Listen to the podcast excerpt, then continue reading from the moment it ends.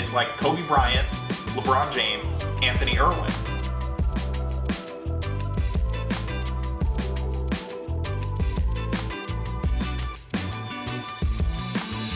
Like this guy here. His name is Fagan.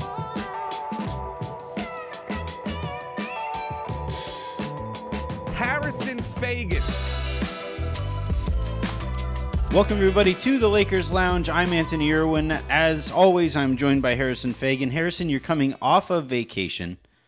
You uh, enter right back into the Lakers sphere. And one of the last things of your vacation was me telling you, hey, I might have written something somewhat inflammatory. Uh, do you want to take a look at this? And I got to say, I'm really proud of you. You did not. You did not break your you did not break your vacation. You you heard the word inflammatory and you just said, fuck it. Let this thing burn. No, I'm- so Anthony, I mean, one of the things that I think all of us can learn from this year is that we all have to be more collaborative and trusting of one another's judgment. And so you are in charge of the pod. And I, so I tried to let you handle that. And so you said potentially inflammatory. And I said, you know what? Anthony knows where the line is, and I've never once seen him cross it in a way that I disagreed with. So I'm just going to let we have this never, one go. And we, also, have non, we have never gone back and forth on edits back no, when I used to and, write. No, never. And I, you know, I look, I took a quick look at my Google Calendar. It still marked me as approved for time off. And I was like, you know what? This is not going to get blamed on me. I can, I can let this one go. I've, you know, I can claim that I did not see this Slack message that said potentially inflammatory, and I'm good to go. And then honestly, it wasn't that bad. And so, yeah. I mean, do you want to know the real reason why I did not, you know, check this thing or whatever? It was actually that I was so exhausted from, you know, like basically like two straight days at Disneyland sort of mm-hmm. that I just like by that point, you know, I'd been up at like six a.m. the last two days. Like I needed a nap. I was not going, I was not in a mental frame to even understand what your Slack message was. Yeah. I had to pass out immediately. So, um, all right. A couple, couple notes there. One, I'm a little upset that it didn't like people are so angry at this Lakers team. I could write basically anything I want. So that's long as this isn't yeah, you could, libelous. That, that was the other thing too. Like beyond, like, and I knew that you wouldn't take it to that level. So like yeah. beyond being libelous and writing something that is like patently untrue or that you made up, like yeah. no one is going to be mad at you because at the, there's no chance that they could summon more anger for you than they have at this Lakers team. Right. And so, well, like that's, that's kind of the thing is like, it, I'm kind of bummed that we have reached that point because if people had gotten super angry, it would have been really fun for you and like you and I to leak off. Like we could, we could, like Jacob could be like Team Harrison, Christian could be Team Me, and they report like our sides of the story. Its sources close to the situation say that Harrison never once looked at the chorus draft before it went up. For, for sources close to the situation, Anthony dis- distinctly and definitively told Harrison this might be inflammatory. Here's a screenshot. Harrison chose the- not to do his job. Is, is he committed enough to running this site? And then I go like, you know, Brady Klopfer over there. Like, he's running a tight ship. You know, just yeah. start just start Yeah, you praising- start unprompted praising other site managers. You're like, you know, Kirk Henderson would never let anything like this, uh, like, slip by at Mavs Moneyball. I'm just, you know, I just, I appreciate yeah. the way that Kirk has built up that site and, exactly. you know, just really turned it into a juggernaut. And I don't know why you're twisting my words into me saying that Kirk is the best S B Nation team N B A guy saying Harrison's bad. Right, right. I think Kirk just always walks around in a fuck them picks t-shirt. I, I really like the t-shirt. I yeah. really like his t-shirt.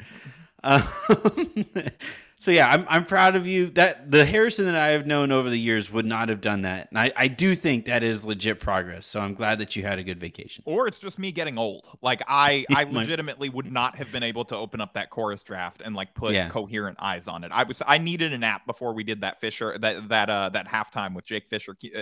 Like and also shouts you know, to Fisher like having us on his very last one. How about yeah, that as an I, honor? No, no, not shouts to Fisher. What the hell is he doing? This is like, that's got for his audience that's like used to like, you know, insiders and like all these like, you know, high name guests or whatever, he basically did the Game of Thrones finale by bringing us on. Like, this is, I mean, I appreciate Jake, but like, you know, it's like, I'm sure the Bran actor appreciated like an outsized role in the finale that like he had not really warranted throughout the course of the series, but yeah. he was still probably looking at that script like, wait, what? I'm in charge now? You know, like. Well, I I guess, would I be Daenerys there? Like just burning the town down? Like with, yes, with and I, I had to kill you on Jake's last halftime to, for the good of the kingdom. Um, all right. So today uh, I had, I recorded a lowdown after last night's game regarding Frank Vogel. Uh, it's pretty straightforward. Those of you who are not, who do not get your pods via iTunes have already heard it. Uh, for those of you who do get your pods through iTunes, I promise we are working on this. And, uh, well, if you're listening to this, then I think it's already been fixed.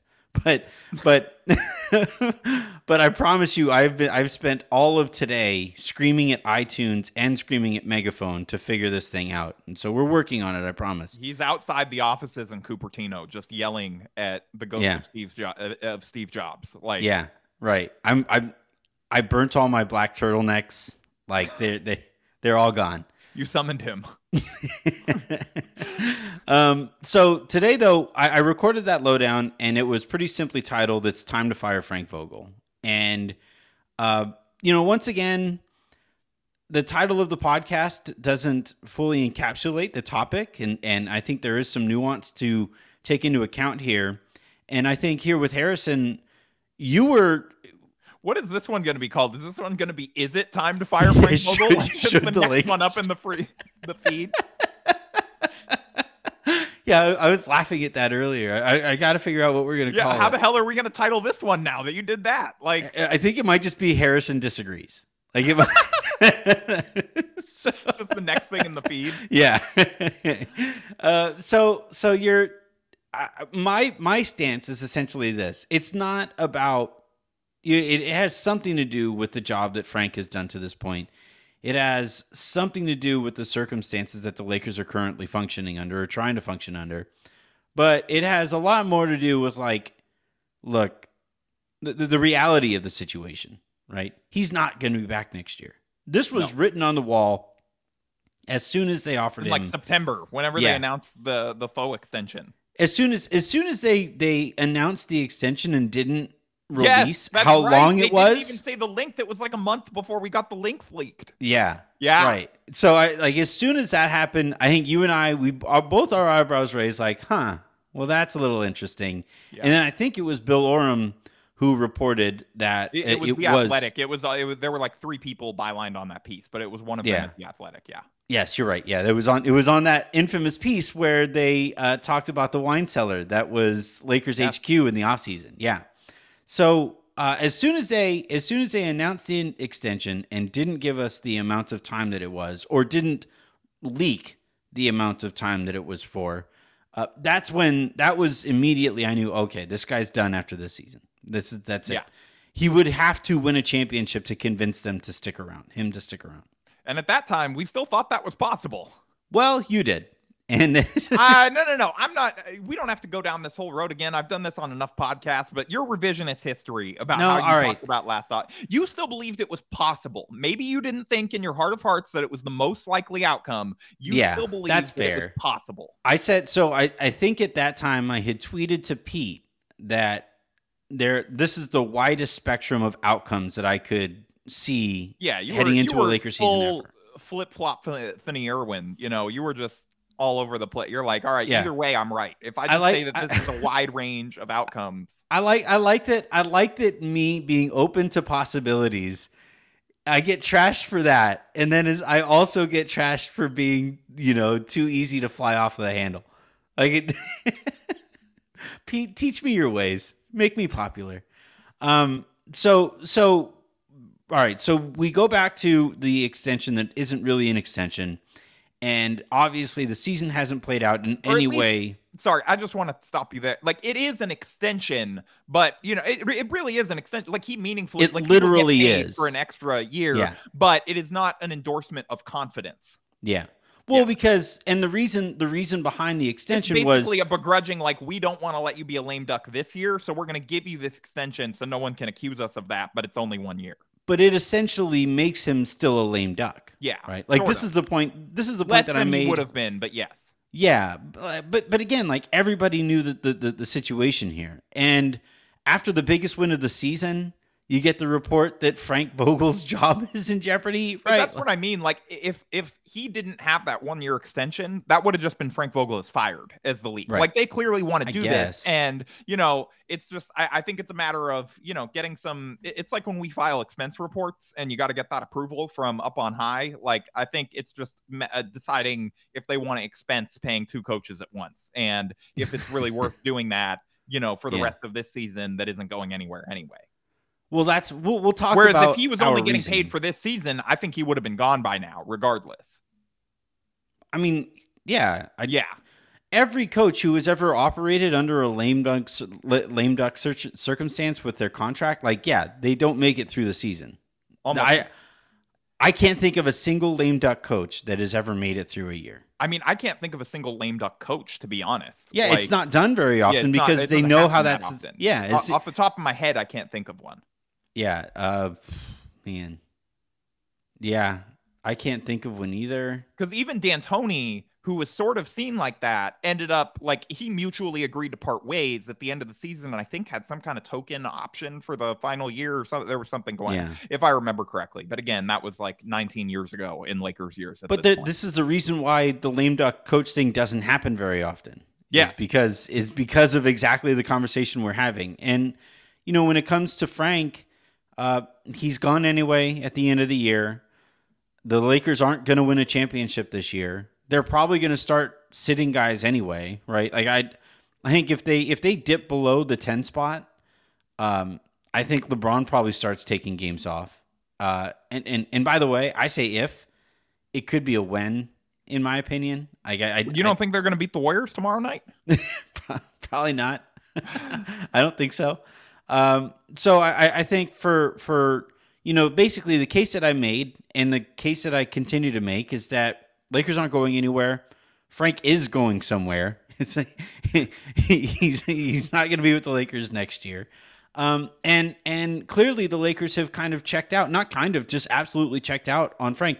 They had two separate nineteen plus point deficits last night against the Clipper, the, the Clippers, um, without Paul George and without Kawhi Leonard. Like, that was an ass-kicking, and the Clippers don't even have their two best players. Uh, and, and and I just think, is there something that, again, the Lakers can do organizationally to signal to the Lakers and to the Lakers fan base that, no, we haven't just given up. We aren't just riding this thing out. And the only thing really left to do here is firing Frank. And I think it's, it's I, personally, I would. I would fire Frank. I would hand the keys over to Phil Handy, and I would say, let's see if this gets anybody on that team to care about defense again. So this is kind of incredible because I feel like over the course of this year, I have been, at least like media-wise, I think one of the harsher critics of Vogel in yeah, terms of blaming so. things and things like that. But I almost, and especially on this podcast, between the two of us, I've certainly been, I think, more... Absolutely. But I've assigned more blame to him than you have. You know, even as someone, again, like, I really like Frank, but, you know, this is there. There is a good amount of this blame pie to go towards him and some of the decisions he's made, even if he wasn't totally started set up DeAndre Jordan nineteen games. Yes. Yeah. And so, you know, I, I think it's funny that you and I have almost sort of flipped on this. You know, I am a little bit of the mind. This isn't me being like, oh, there's no way the Lakers can't fire Frank. That would be a travesty. There's, you know, there's no point. There's no this. Like, I understand the arguments you're making. I just don't know if they're enough to really convince me that this is something that is going to happen or really needs to happen. So I, I think, you know, sort of what uh, you, you preface your point by saying that you feel like there is no saving this season. They're not going to win a championship. Mm-hmm. You know, what's the point in firing Frank then? Is it just to kind of get an audition for Handy? Yeah, because absolutely. I think so I, I sort of guess that that was sort of like, that's something that I've seen kind of bandied about. But, you know, if you're the Lakers, is this like a, re- is this a real audition period for Phil Handy? Like, where the team has clearly given up, like, are these guys, are we really counting on a team that is so clearly given up to try harder for Phil Handy? Like, I mean, maybe, you know, he is a motivator. He's a guy that's clearly well-liked. Maybe you got a couple games boost out of that, and maybe that's enough to give you enough cushion to make sure that you like absolutely like locked into the play-in game type of thing.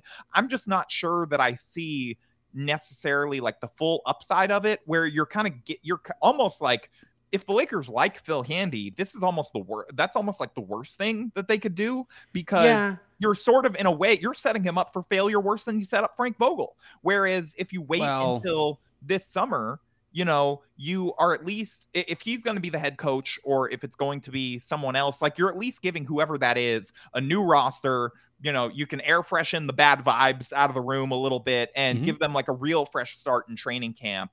Versus if you do this now, I think maybe you get like a win one for Handy. Like, let's make sure that this guy gets a job or whatever for a couple games. But, you know, at some point without A D, this is kind of hopeless anyway. And I don't think that this team has already shown that they're going to completely roll over at the slightest sign of resistance. And so I'm just not necessarily looking at this and being like, oh yeah, you know what? These guys are going to totally buy in if they get a new coach. And, you know, again, devil's advocate here, if I'm speaking from Lakers ownership's perspective, why are they agreeing right now to pay Frank for next year and pay like a second coach and possibly have to deal with like that negotiation period for a season that they clearly have signed off on as doomed anyway?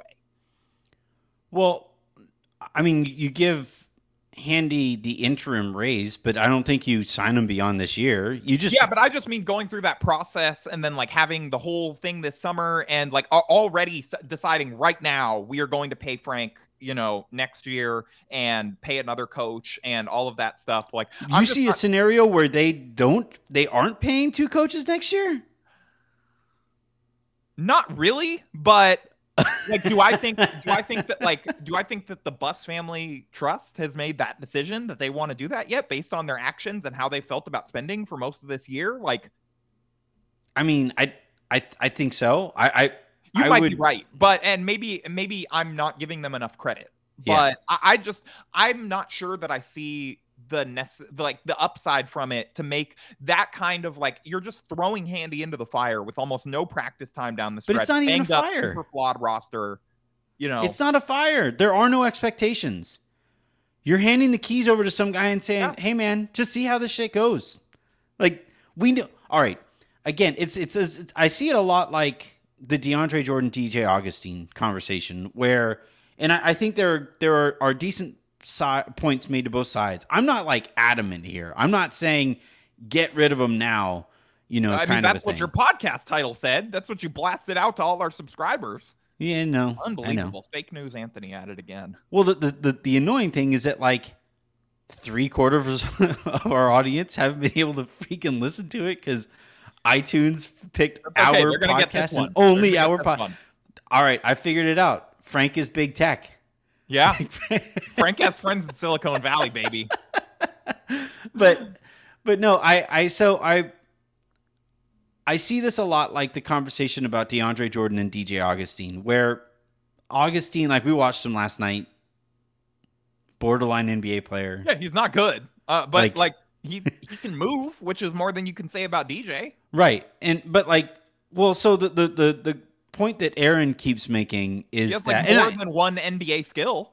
Yeah. Or I guess more than zero in D J's case. More than zero. Point. Well, yeah. D J D J is seven feet tall. There's your N B A skill. Well, he's also capable of almost hitting Rich Paul with a chest pass from eighty feet away. Like greatest, it's like a dead shot level marksman at that one specific his like, thing. His like N B A two K accuracy rating is just L O L. Just on full court passes is L M F A O. Yeah. Like, but so I, I, I, when when the Lakers cut D J, my analysis of that situation is the Lakers are better because D J is no longer on this team. Yeah. Like it, he is not somebody who Frank can insert into a game anymore, and therefore the Lakers are better. The uh, Lakers basically, the Lakers taking D J off the team is like putting parental controls on the phone. It's like, you well, can't, but, this is now locked. You can't do this anymore. Like this app, you can't use it. It's, it's over. It's a bad influence on you. Yeah. Isn't, isn't, isn't an extension of that point it's though? Like a, that... It's not a screen time usage. It's a center time usage. They like, they put, they put an app on. Frank's like, damn, I can't get that password. I can't, where's my big guy? Like. Ages one to four, five's not allowed. Like, yeah. yeah. Um, no, but like, isn't an extension of that point though, that if a front office feels the need to get rid of a player so that Frank can no longer play that player, isn't an extension of that point, like maybe that coach probably is not right for this team? It's like, well, I'm not, I'm not necessarily arguing against that. I, I just don't know if I like, again, this is not something that I'm like dead set against. I think you actually make some good points in that, you know, maybe do maybe at this point, you know, from the outside, it would feel, I mean, at least to me, like doing something is, you know, has certainly a higher upside than doing nothing, because we know that doing nothing, we see what that's led to since the All-Star break. And, you know, even leading into it, they've lost seven of their last eight games. This is not me being like, oh man, if you let go of Frank Vogel, it's going to get worse, you know? And so maybe that is the argument. I feel like sometimes maybe on podcasts, like we sort of get too dug in on our original conclusion. I think that you make some good points, honestly. And I don't say that about you often, uh, but you know, I just think the only reasons that I can really come up with against it is you're not really setting up Handy to succeed. And is that something that he really wants? And is that something that you want to do to a guy that you're clearly more personally invested in than Frank? Like they, they, they fought to keep Handy away from the Nets. They gave him a raise. They've promoted, they gave him his first front bench assistant coaching job with the Lakers three years ago when they brought him in and they re overhauled this coaching staff. He had previously only been a player dev guy. So this is someone that they clearly think very highly of. And do they want to necessarily install him and be like, okay, yeah, the first thing on your head coaching resume is the Lakers like dropping out of the play-in game, you know? Well, I think that is the best and argument. Also just from a human perspective, like, you know, that's that's a big change for an organization to go through and green light for the final twenty games of a season that's probably gone anyway. Like, I think that the organization is probably more, and you know, I can say all this and maybe they're going to fire Frank like after practice today in a Friday news dump, but like, ooh, it, it is Friday. Yeah, there's just not that much time left for anyone to really hit the ground running and change very much meaningfully at all, other than maybe the energy of this team. And that's just like a big organizational ask for everyone to be like, okay, now you're reporting to Phil. Phil is the voice of this team. Now he's doing all these media things. Now he's having to like organize the rotation and think about all these jobs that he was not doing previously. Like, I just don't know if there's necessarily enough possible upside for me to be like, they have to do this. I'm dead set on it. But I do see your argument. And I think that there are legitimate points to be made. Well, I, I also think here too, with, with, like on the side of organizational structure, right? Isn't that even more reason to see? Again, I, I all right, before they do this, they would have to sit down with Phil and say, hey, is this, or whoever they would make their interim coach, but they would have to say. I, I think at this point, I think both of us can fairly confidently say it would be Phil, especially after yeah. how the fizz stint went. Uh, it fizzled out, I, I, yeah. would, I would say, yeah. yeah. But I, I would approach Phil and I would say, hey, is this something you would be interested in doing?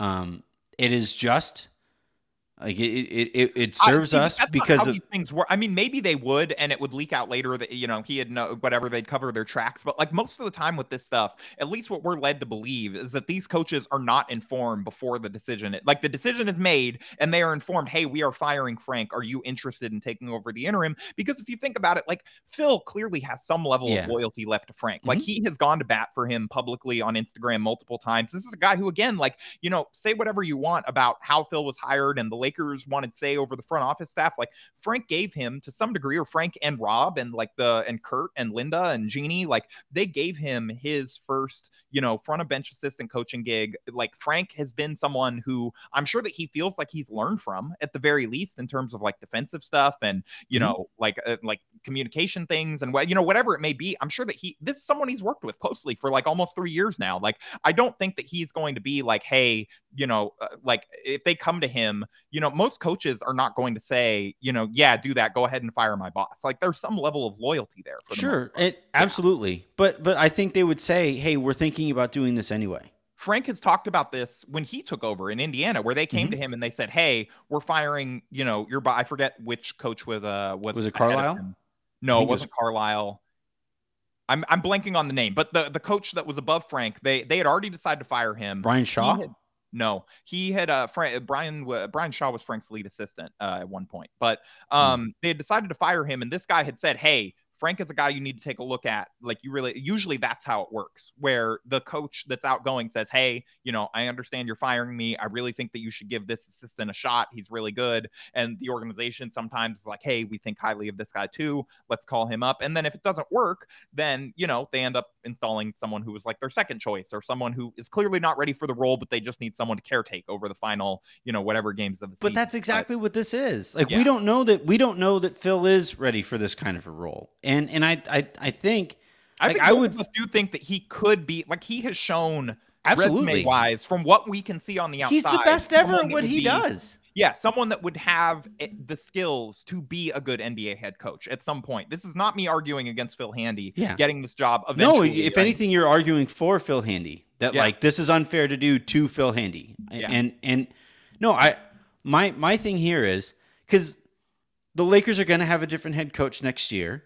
And they're going to be looking for somebody with experience, and who, you know, why not give some experience to this guy who I think everybody agrees is probably ready for an opportunity. Maybe not, least, maybe not very this well one. Liked in the locker room. And so, yeah. you know, you would think that there's some degree of the guys will at least at the start play harder for him. I'm just not willing to count on that over the entirety of the season, given how little fight we have seen from this team so far and how predisposed they are to rolling over and giving up. But like the, the well, that's that's a good point. It is a very soft team, and and, and so like look, you know, people got mad at uh, I, I think it was Dwayne Wade the other night was calling them front runners. Like, that's not that inaccurate, but they're like, well, the only reason to get mad at that is they just lay down, you know, well, like the only the only reason to get mad at him for that, like the tracks where like someone starts ahead because their side of the track is like yeah. a little bit longer or whatever, and the Lakers look at that and they're like, "Oh, all right, I'm I'm out on this race." Like, it doesn't matter that distance wise it's the same thing. They just look at it and they're like, "Nope, that's okay." Uh, if it was like the tortoise and the hare race, it, they're the tortoise and they just roll over onto their shell. This is a team that was down by three at halftime last night and came out with one of the most incredible rolling overs I have ever seen from an N B A team, where they're down by three and they scored six points the entire first nine yeah. minutes of the third quarter. Like, that was a complete tank job and give up. And I'm just not willing to count on, like, you know, any coach. I don't know. Like, I know obviously LeBron, I, I think like hates Phil Jackson, but even like prime Phil Jackson with no prior experience with LeBron, like in his thirties or whatever, if you install him as interim, I don't know if it's like getting these guys to play harder consistently. I think Ty would.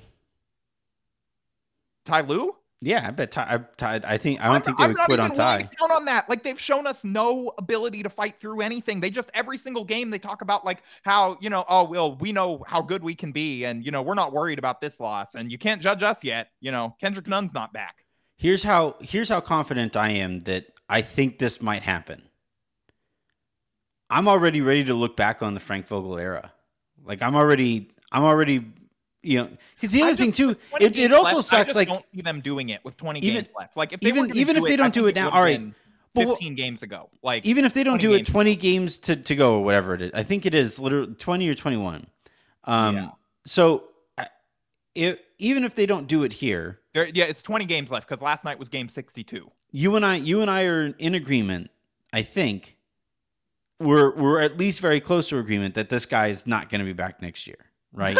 No, yeah, I'm sorry. Right? Like, you know, with all due respect to Frank, like no, nothing that they. This is what sucks, man. They have given us zero reason yeah. to believe that he will be back next year. They were evaluating him game to game. They leaked this. This got leaked after, after the, the biggest, biggest win of the season. Yeah. Well, but and and and again, like, and by the way, their treatment of Frank here, like, there's a coaches union. There there are only thirty jobs, and it is the Lakers or whatever. But I'm yeah. sure some coaches around the league, especially some, because they're going to be looking for a coach with experience. Like, look, they already Monty and Ty already both turned them down. Ty turned them down for the Suns.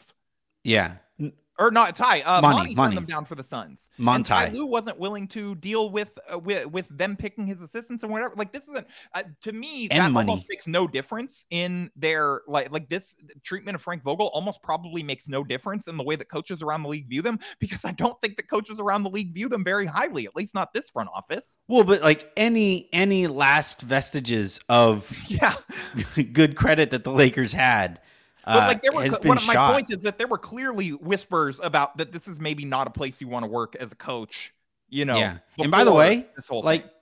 The Lakers aren't a place because you know the Lakers. I don't. It's not even arguable at this point, right? They clearly don't value head coaching. Monty Williams chose to go work for Robert Sarver instead of coming here. Yeah. Although one way to not work for Robert Sarver is to leak all the stuff that Robert Sarver is under investigation for. I'm not going to even touch that. um, no, I, again, I don't think this isn't a tenable situation. The Lakers clearly have just, they're done. Maybe not done specifically with Vogel, though I think there is a lot of that too. But I think the Lakers are just flat out done. Yeah, that's that's exactly what I'm I'm trying to say. Like this team has clearly given up. I don't think that it's even just given up on Vogel. That is almost minimizing the degree to which they have given up. I think they've just given up. Period. End of sentence. Yeah, I, I think you know there are a couple guys. Dwight's already looking at timeshares in Florida. Like the, we were having this debate in Slack yesterday. There are like five guys on this roster that we're positive are going to be in the N B A next year.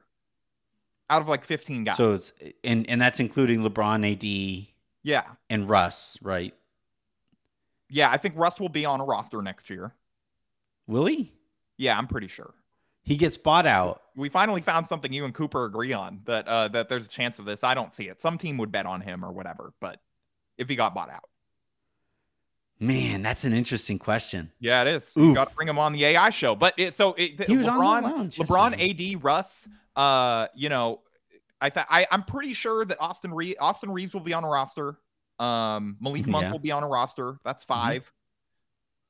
I'm fairly certain Stanley has shown enough that he will be on some roster. Oh yeah, even if I think he'll be on the Lakers roster next year. Yeah, I, th- I think so too. But like, just that, you know, they have a team option. They may not exercise it, but I think even if they didn't, he'd end up somewhere. Um, mm-hmm. So that's six. Who else on this roster are we positive is going to be in the N B A next? Nobody. Season? No, like you can Kendrick maybe Dunn make... probably because he's on. He has that player option, so he's going to be on the Lakers. Like they're not going to cut him on from a mid, from like a five million dollar player option. They could trade him, and then that team could cut him. I doubt it. So Kendrick Nunn, that's seven, and that's yeah. out of fifteen guys. Yeah, more than half of your roster. Like Melo, is... If Melo wants to play this exact role, I'm comfortable he will, but he's also thirty-seven. He may just decide to retire. You know, who would want after to play season. Another basketball season after this? Melo could if he wanted to. Yeah. I'm not positive Dwight will be. D J no, Augustine think... probably not. Like Dwight doesn't have anything left in the tank. Yeah. Um, no, I but but I don't know. I, I just keep coming I mean. back like, to there's just a bunch of guys. Trevor Ariza's not going to be like there's mm-hmm. a bunch of guys with nothing to play for, and you know, like I just don't think that a a couple you know motivational Phil Handy quotes are going to turn this around, and so I just don't really see. I think the Lakers are going to let Frank take all the arrows for this, and then set up their preferred next candidate with a clean slate. But there's no such thing as a clean slate because of the way that they treated Frank Vogel. Well, but I mean, their next coach is going to have a clean slate, not the organization. Like their next coach in terms of media perception is not going yeah. to be like, have any of this attached to them. Yeah. I, I don't know. I think I still come down to, I still come back to Frank's gone anyway. Phil has no experience. They're going to want to bring somebody on with experience. Why not give the guy some experience? Give him, give yeah. him a shot, man. Like, I mean, I'm not totally against it. I just, I'm not certain that I see what it accomplishes. And just personally, as someone who thinks well, Phil is going to be good at this, I would hate to see his resume be impacted by this shit show. That's fair. But he's also involved in the shit show too. Like he well, is part yeah. of the staff that like has this kind of a, a bad offense and all this stuff. Yeah, like, and like, look, I think that everyone has strengths and weaknesses. And I. What think if he's leaker... in charge of motivation? Oof! I can't wait for Frank to leak that, or or just say that outright. Like Everybody he said, like David. Phil. No, nobody's gonna leak anything bad about Phil. I don't. I'm fairly confident. Frank, like Frank, Frank says that David Fizdale is in charge Frank, of the Frank's offense. Already decided who he's throwing under the bus, and it's been very clear from his like, pri- you know, public Uh, yeah. Um, all right. Let's. I.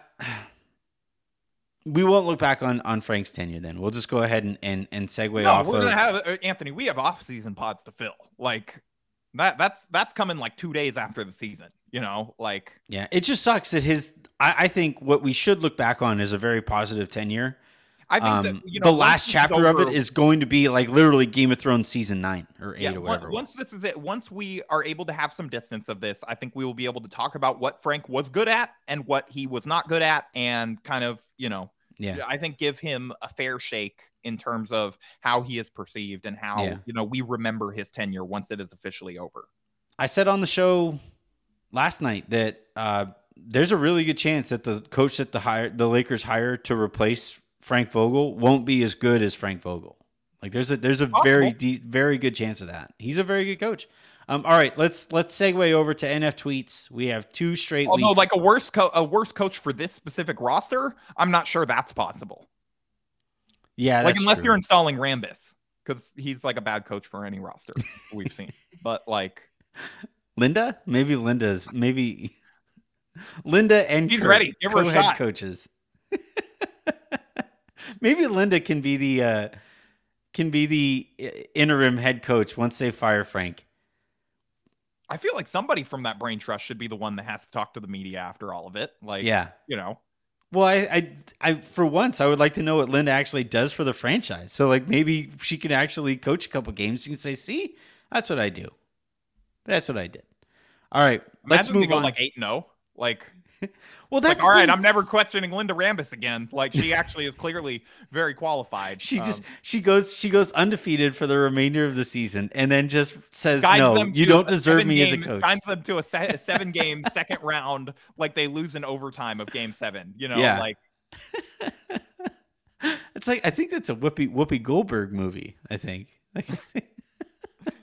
um. All right, let's go ahead and. Uh, Let's segue over one quick note here because Jovan wrote about this. Jovan Buha wrote about the, the the Lakers situation as it as it currently stands.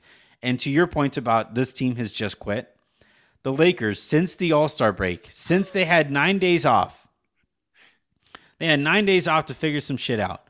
Since the All-Star break, right now, this is a quote from uh, Jovan Buha. Right now, the offense is a flaming mess. The Lakers ranked twenty-ninth in the N B A in offensive rating post All-Star break. Only the Portland Trailblazers, who are blatantly tanking, have been worse offensively. This is a Lakers team, Harrison, that's playing LeBron at center to ignite the offense. I mean, there's really... They're playing him there for defense. If you look at this just with like clear eyes and you try to think about all of Full this, heart. It's clear that there's only one person that we can blame for this, and it's Bill Oram.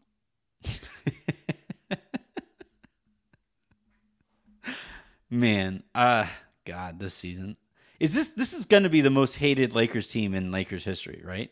It it's certainly going to be up there. Like I, I always want to wait to judge that stuff by like how much do they still irritate you when you think about them in three years? Mm-hmm. You know what I mean? Like because yeah. right now, obviously, everyone's going to say yes, but in like three years, are we going to look back on this season more negatively? The Dwight Mayer season, you know, like yeah. probably this one, but. You know, I can say I can say right now, and yeah, like you're talking about in the moment, it's a little different, but yeah, I can say right now that I'm pretty sure I'll look back on Russ as my least I, favorite Laker of all time. I feel like a lot of people will say that eventually, but I do feel like we have to give them more time to fail give it some and time. Next year and see if yeah. that team can be more hated. You know, like they run they run it back and they're somehow worse. Yeah, turns out Frank wasn't the problem, guys. Shit. You say after thirty minutes of arguing to fire him, you are unbelievable at playing both sides. This just goes right back to the beginning of the podcast, just flip-flopping all over the place. You could be a politician. I've thought about it. All right, so we'll um we'll go into uh, the, the the here's the reason why I would never be a politician. My tweets. Yeah. And oh, also, should we just put a bow on this by saying that the Lakers, you know, just just. I really quickly before you do N F tweets, mm-hmm. I want to apologize for something that I said last week on uh, on the pod uh, when I laughed at you and said there is no chance the Lakers fall out of the play-in. That take did not age well. You were kind enough to start my vacation by tweeting out a video of me doing that take, which I really just appreciate it. Thanks, man. I, I love work-life balance, but I, I just want to apologize to you and the listeners. Yeah. Like I said during the beginning of this debate, like I, when people make good points, I can go back on where I previously was. I am no longer laughing at the possibility of them dropping out of the play-in. Like, I still think that they will probably make it just because the Blazers are yeah. so openly tanking. But, you know, like the the Pelicans have caught up. The Pelicans are only one game behind them right yep. now uh, for the for the ninth seed. Blazers and are Blazers. Two? The Blazers are only two, and they're trying to lose. Yeah. Well, so were the Lakers. Have you watched yeah, their well, offense? Yeah, it's true. No, I, I, that's not fair. The Lakers are not trying to lose. They're just not trying to win, like, which functionally ends up being the same thing. But I don't think that they're, like, actively out there playing their worst players. They just suck and don't care. Here's my last. All right. I'm I'm still I'm still Team Handy here. I'm this is that my I mean, me too. But, that, you know, it's probably. Probably not the kind of thing I should say without context. Yeah. Um, well, Team I mean, Handy. I, I may clip that and start it on your vacation. Look, the Lakers, um, so they, they made their comeback against the Mavericks. They made their comeback last night against the Clippers. Um, the only game that they just flat out just got ass whooped in was the Pelicans game on that Sunday, right?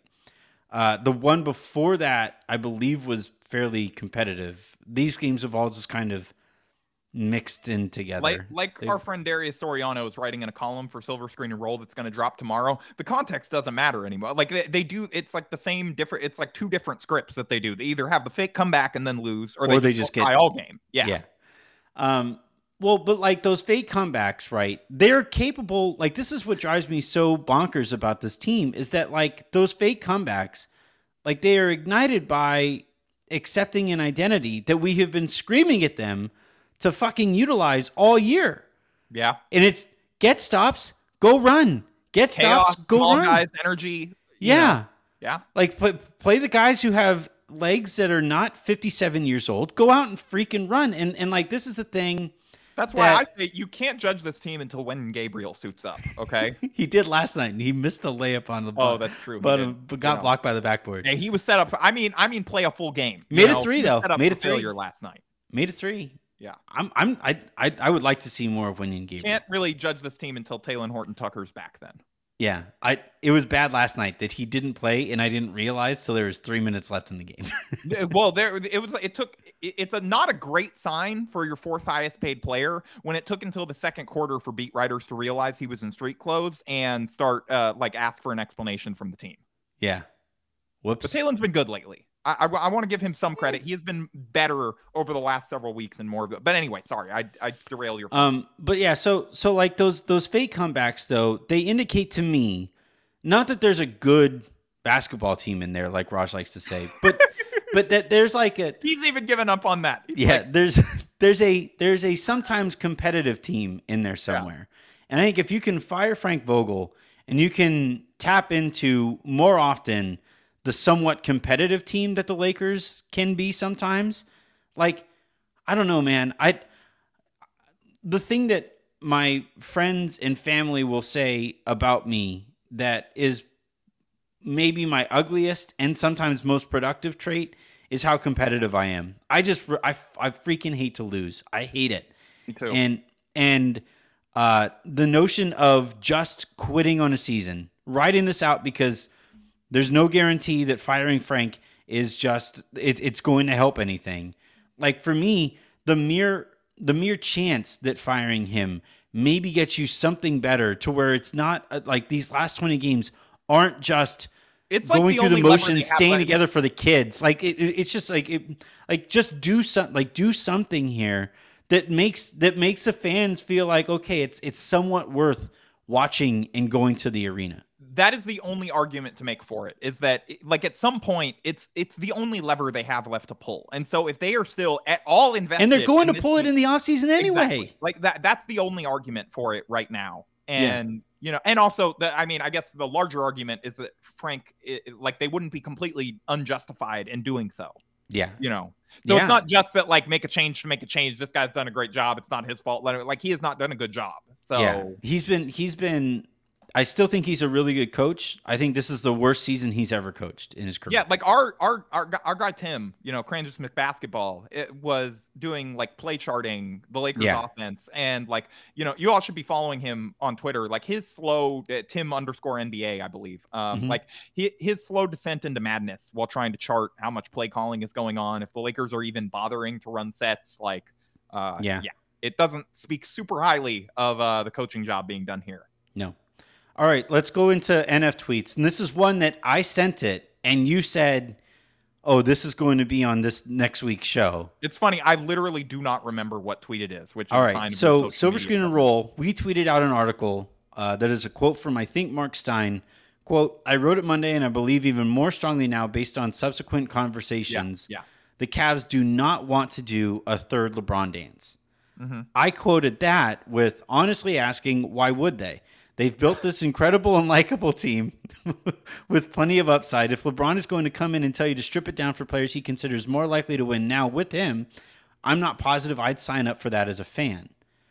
Um, I also followed that up. I appreciate the honestly asking. It's just like you're you're kind of putting your hands up. You're like, hey, don't ratio me. I'm just, just asking, asking questions. The question. Yeah, okay. Well, if I if I get ratioed, when I get ratioed, I asked a question. Yeah, it's, it's like, hey, I asked a question. People had to reply. Yeah, they were just, yeah.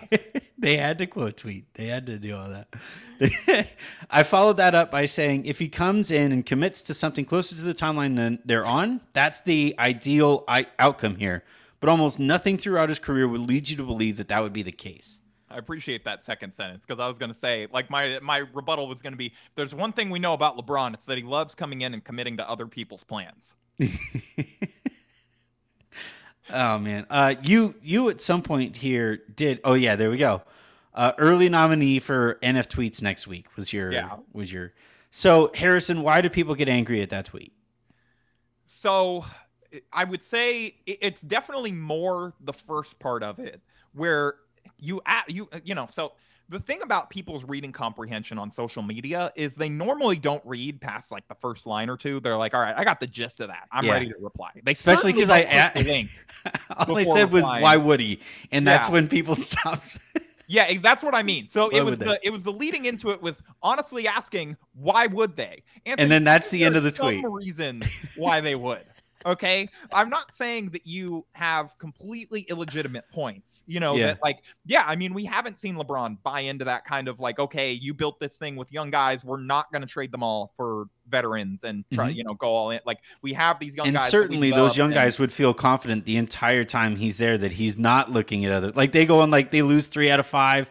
Certainly there wouldn't be reports that, oh, hey, look, Bradley Beal's be may be available. It would be LeBron telling Dave McMenamin of E S P N, like unprompted, that like he wants to play with Luka Doncic, and then like, and then indignantly complaining at his locker like that night. He's like, yeah. ask me. He's like, ask me if I want to play with Kawhi. Ask me if I want to play with da da da. Like, of course I want to play with good players. You know, it's no big deal. I just said it on the record that I wanted to play for a guy that I'd have to trade my current teammates to get. You know, LeBron, like, you have good players. You signed up to play in Cleveland to play with good players. So I think different good players. Literally, that is like what happened. I, I will never forget his tone when asked me if I want to play with Luka. Ask yeah. me if I want to play with Kawhi. Yeah. Like, you know, very mad at Tanya for asking the follow-up question to uh to that. Like, you know. Um, but yeah.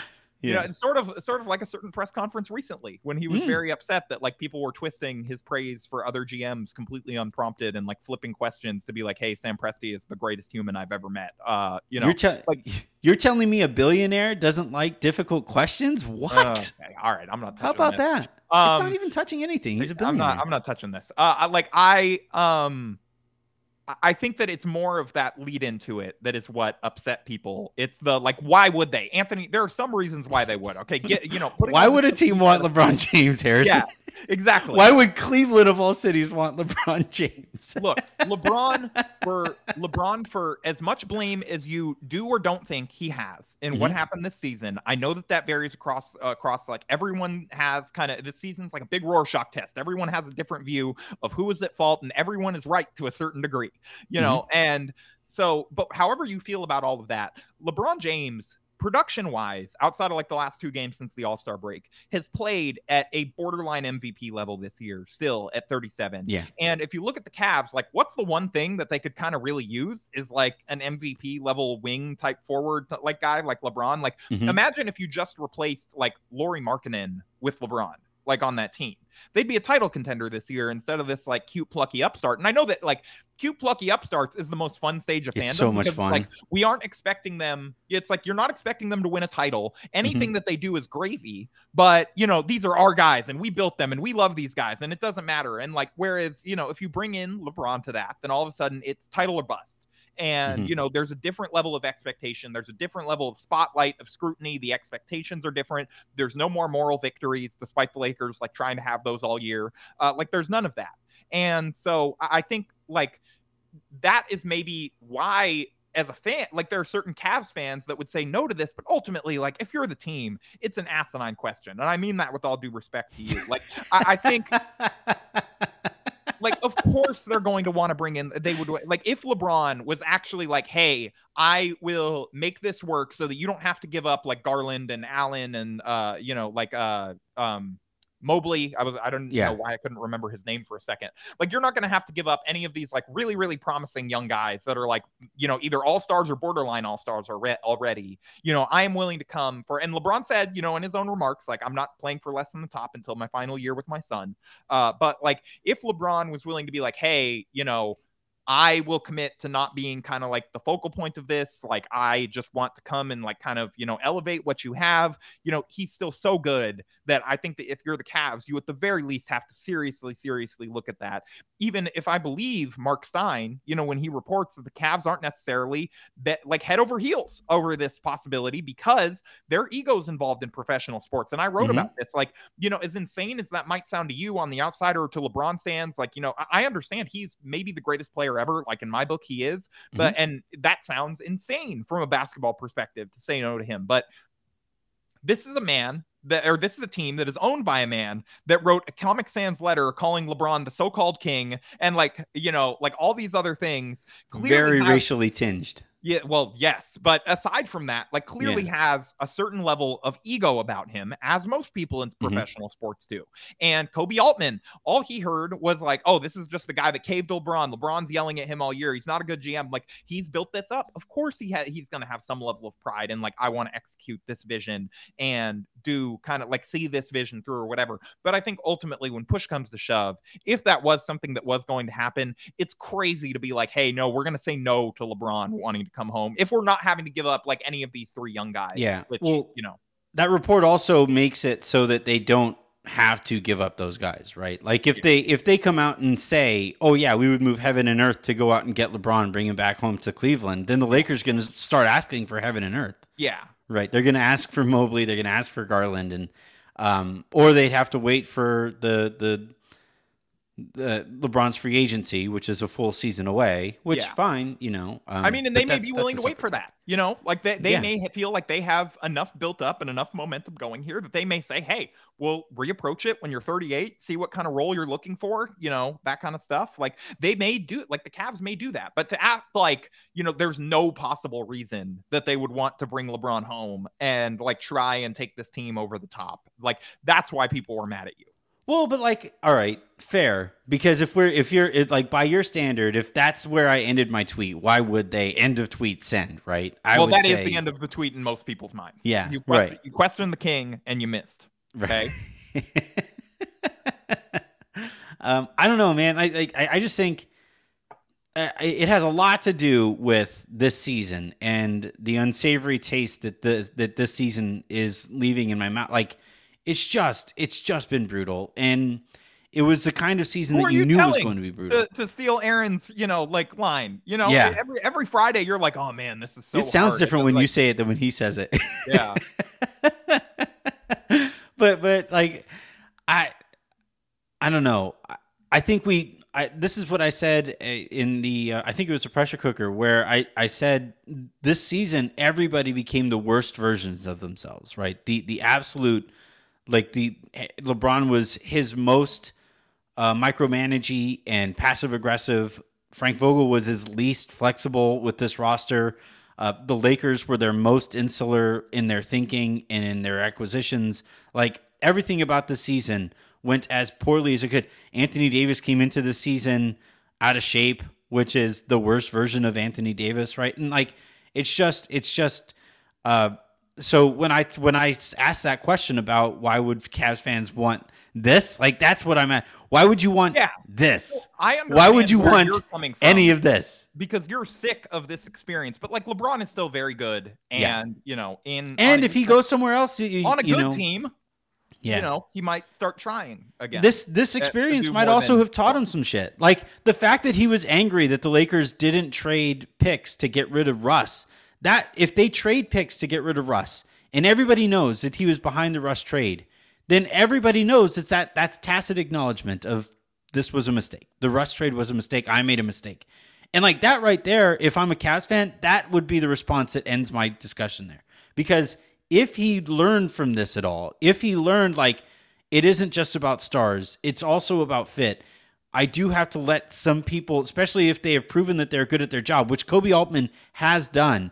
I have to, I have to let these people who have proven they're good at their jobs do their jobs.